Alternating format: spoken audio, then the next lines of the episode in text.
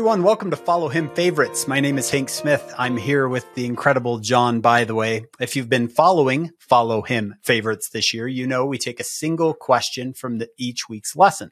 John, the lesson we're on this week is Isaiah 40 through 49.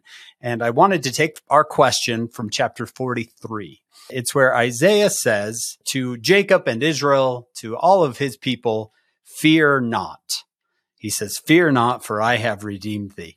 Yet I know a lot of young people and a lot of old people that have a lot of fear.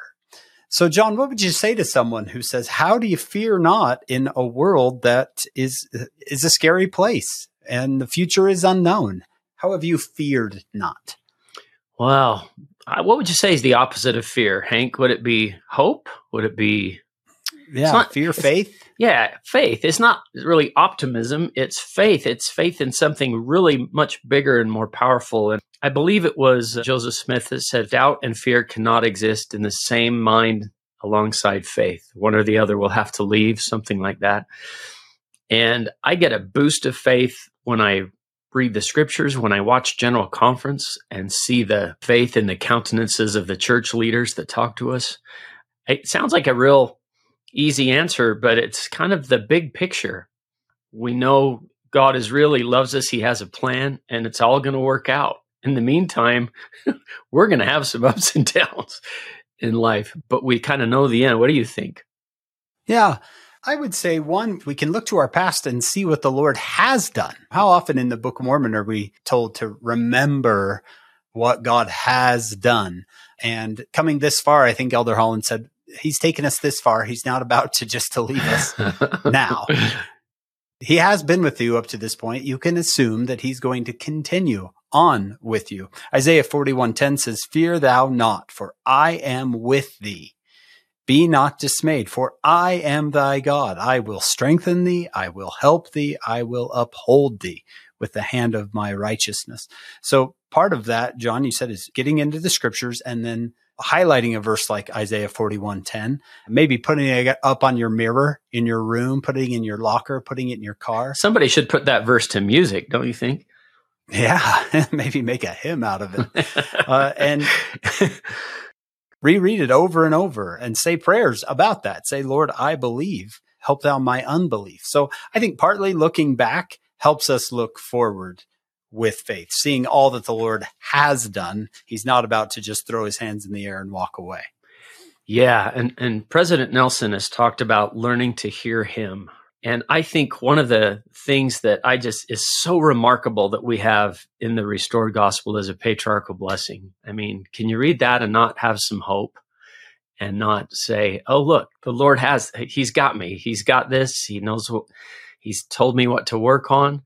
And then some people will say, well, I'm afraid I've forfeited the blessings in my patriarchal blessing. Part of what we learn reading the scriptures, listening to the prophets, we learn kind of the character of God, how, how forgiving he is, how eager he is to forgive and to help us. And we learn he's not eager to punish us or to say, oh, sorry, you missed it.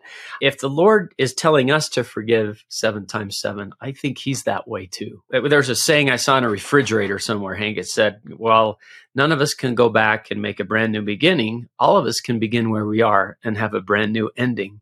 And I think that you fear not. The Lord wants to love you, wants to bless you, wants to help you.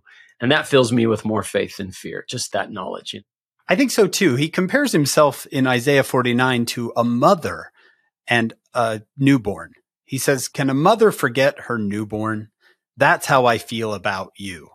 John, you have a brand new grandbaby. I bet when you watch your daughter with this baby, nothing is more important to her than this little child. He, she would never forget him. She would never abandon him. Even if he cried all night, she would be there right with him. So I think you're right with that, that the Lord is like a mother who wants to be part of your life no matter what you've done. Yeah. And those verses, Hank, I think are, he's using the example to show how absurd that is.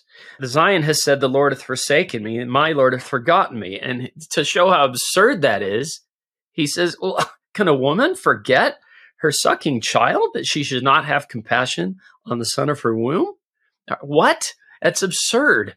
And then, behold, I have graven thee upon the palms of my hands. And I like to think for those who are watching of the sign language for Jesus when I read that verse. I have graven thee upon the palms of my hands.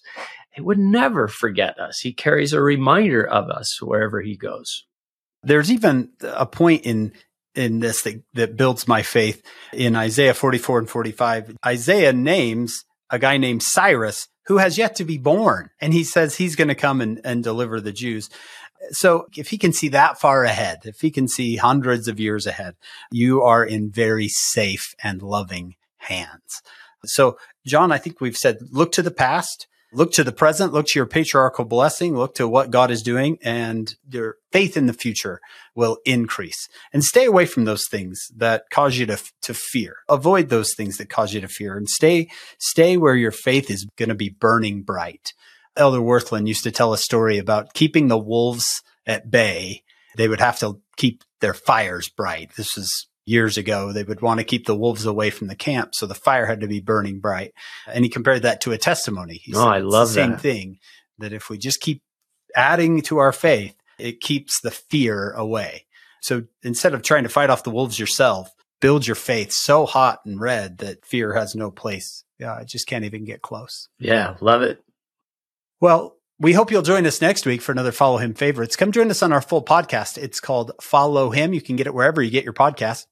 We're with Dr. Terry Ball this week. He is an archaeobotanist. Archaeobotanist. How cool is that? Archaeobotanist. He has a PhD in archaeobotany. So you're going to want to come over and check that out. And join us next week, of course, for another Follow Him favorites.